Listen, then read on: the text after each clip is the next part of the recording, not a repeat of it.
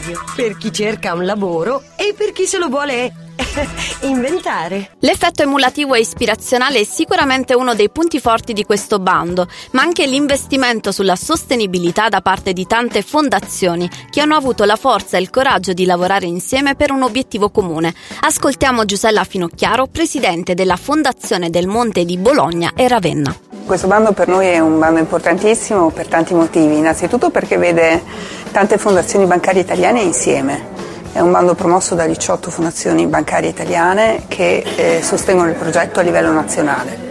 E poi perché è un bando che ci consente di finanziare le imprese culturali giovanili, quindi un settore nel quale è difficilissimo trovare sostegni e trovare finanziamenti. I giovani sono eh, la risorsa su cui investire maggiormente e allora anche in periodi di tagli a cui siamo costretti dall'andamento del mercato finanziario noi non abbiamo tagliato ma anzi abbiamo aumentato le nostre erogazioni sia sul settore giovanile che sul settore della scuola.